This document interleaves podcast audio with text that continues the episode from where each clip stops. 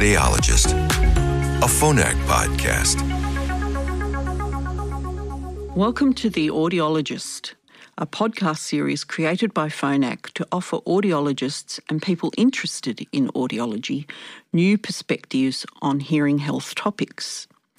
This series of podcasts is all about adults with severe to profound hearing loss. At the microphone is audiologist Bernadette Fulton. I'm audiology manager for severe to profound hearing loss at Phonak International headquarters in Switzerland. With me today is neuropsychologist Dr. Maren Stropahl. A researcher at Sonova headquarters in Switzerland, Maren has expertise in hearing technology and auditory neuroscience. Her interests are in audiology, cognition, brain plasticity, and tinnitus. She is also a contributing author to the guidelines. Welcome, Maren. Thank you for inviting me, Bernadette. It's a pleasure to talk to you um, about the important topic of tinnitus today. As audiologists, should we expect that our clients with severe and profound hearing loss will also have severe tinnitus?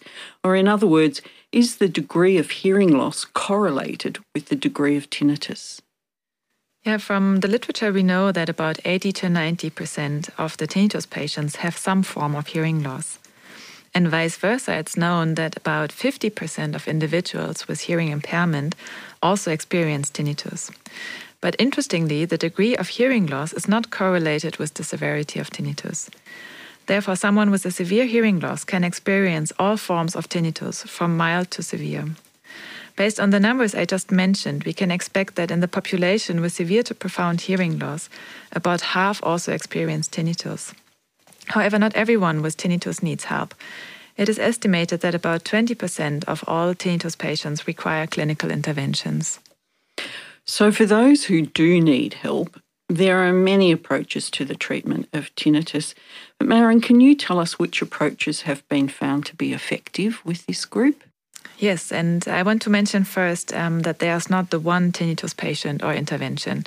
Tinnitus is a highly complex condition with very individual patient profiles that need special care. So, usually it's not the perceived tone of the tinnitus that creates the burden, but how the individual reacts to it. And in case of tinnitus, management of the condition should always happen early in the rehabilitation process for clients, especially for the ones with severe to profound hearing loss.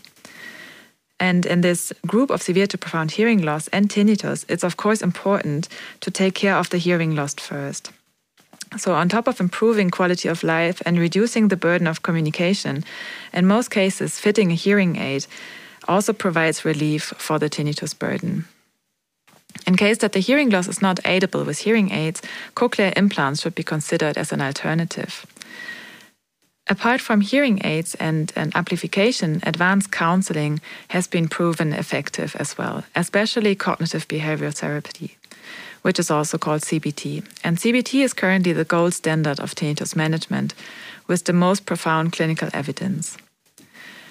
Another option is sound therapy, and in many cases, um, tinnitus features, for example, in modern hearing aids, can also provide at least some short term relief for tinnitus. Right. So, in the presence of severe to profound hearing loss, are there any special considerations with regard to sound therapy? For example, maybe like environmental sounds can be make a distraction from the tinnitus in some way, and but for example, a hearing aid that generates masking sounds would require very loud levels. And so that could introduce unwanted new problems like drowning out speech or warning sounds. So is amplification alone using hearing aids or the cochlear implant, would that be the best option? So, amplification should definitely always be the first step in tinnitus management um, if this was not previously considered. But this might not be sufficient for all of the tinnitus patients. And sound generators are a useful feature in the hearing instruments. And this provided sound helps to shift attention away from the tinnitus during daily life settings. However, you're right, the use of sound generators has to be applied with special care in the case of severe to profound hearing loss. As the induced noise should not be too loud to drown out important information from the surroundings Um, and so, also other options to reduce the silence or the contrast might be appropriate as well. So, for example, when someone is in quiet at home, um, they could turn on other kind of sound sources like the radio or music. So, this might all provide situational relief um, on top of amplification. What about um? Depression and anxiety are things that we know have very high prevalence among those with severe and profound hearing loss. Do these have an influence on tinnitus? Yes, um, it definitely has. And depression and anxiety are also symptoms or comorbidities of tinnitus. And so many individuals that experience tinnitus also experience some way of depressive symptoms or anxiety. And this can have an overall very strong effect on quality of life. And studies have shown that in the groups with severe to profound hearing loss, about 38% of those who reported tinnitus also reported that the tinnitus negatively impacted their quality of life. And so some of these cases can be helped by reducing the burden of tinnitus with amplification and sound therapy and CBT on top. However, in the case of more profound depression or anxiety, um, a very strong vicious circle can arise, influencing the severity of tinnitus, um, which influences the severity of the psychological burden. And in this case, it's really important to refer the patient as soon as possible to a suitable professional.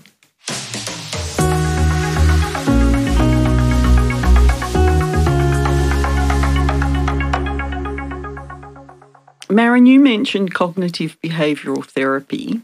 Can you give an example of the types of clients where CBT is likely to be effective? And is it something that is within the scope of an audiology clinic? Yes, that's a very good question. So, CBT is a very effective collection of tools that can be adapted explicitly for tinnitus patients. And so, CBT does not cure the tinnitus, but it helps to change negative behavior or thoughts towards the tinnitus. So, some individuals that are strongly bothered by the perception of tinnitus and feel a reduction in quality of life and it impacts their daily living, they might benefit of CBT. And um, regarding the audiology practice, so to get an expert in CBT, profound training and also experience is needed. And CBT is using psychological tools and it's addressing psychological topics, which are not directly linked to audiology. And therefore, CBT is often applied by psychologists or by specially trained audiologists. However, not every audiologist needs to become a CBT expert. In my opinion, the most important aspect in tinnitus management is to have the background to educate patients on their tinnitus. So, where does it come from? What does it mean? And what can be done to improve tinnitus burden? And yeah, on the top of the core role of the audiologist um, to properly fit hearing aids, some audiologists might want to get deeper into the topic and, for example, apply some tools out of the CBT toolbox, let's say. Um, but on top, I would always say that a good referral network is needed for these more severe cases. Mm.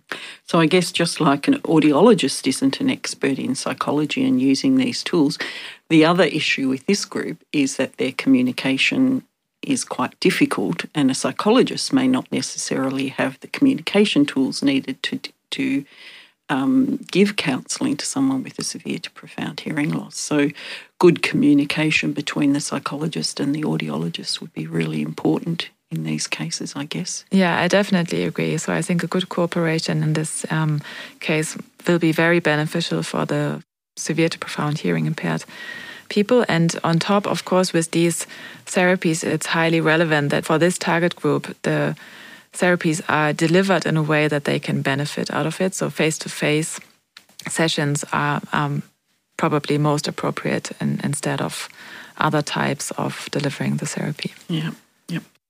Um, one of the things when you were working on the guidelines, were you surprised about the amount of research that is being done on tinnitus with this group? Yeah, it was uh, very remarkable that most of the guidelines focus on tinnitus patients and also tinnitus patients with hearing loss, but rather on the group to mild to moderate hearing loss or even no hearing loss. But the group of severe to profound hearing loss was not really mentioned and not really captured in these guidelines. And also, the research that exists is not really focusing on the severe to profound group apart from this group that um, send for cochlear implantation. Typical.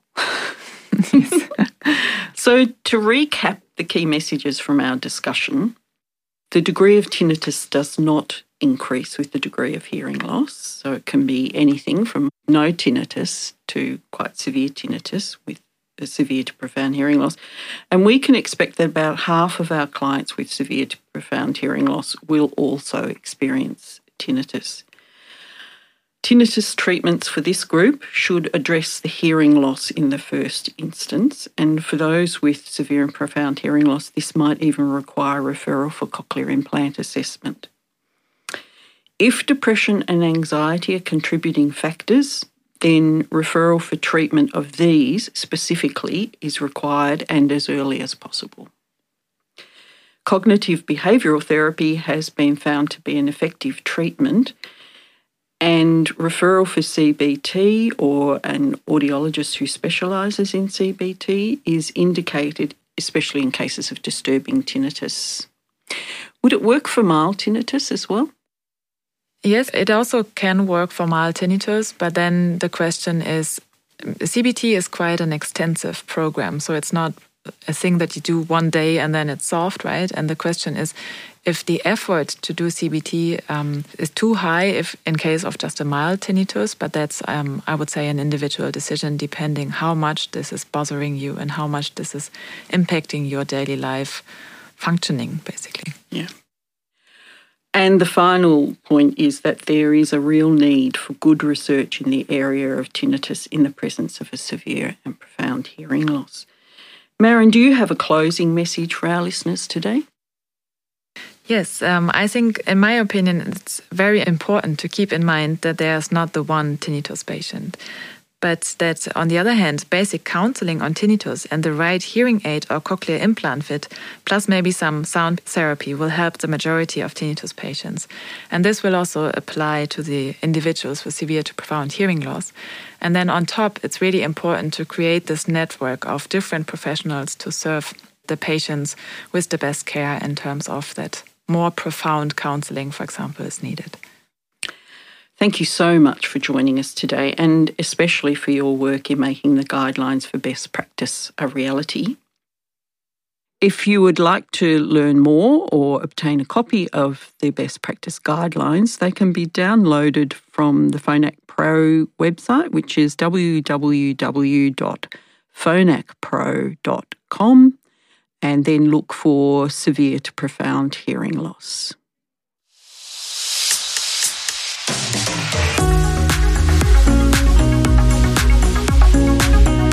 Audiologist, a Phonak podcast.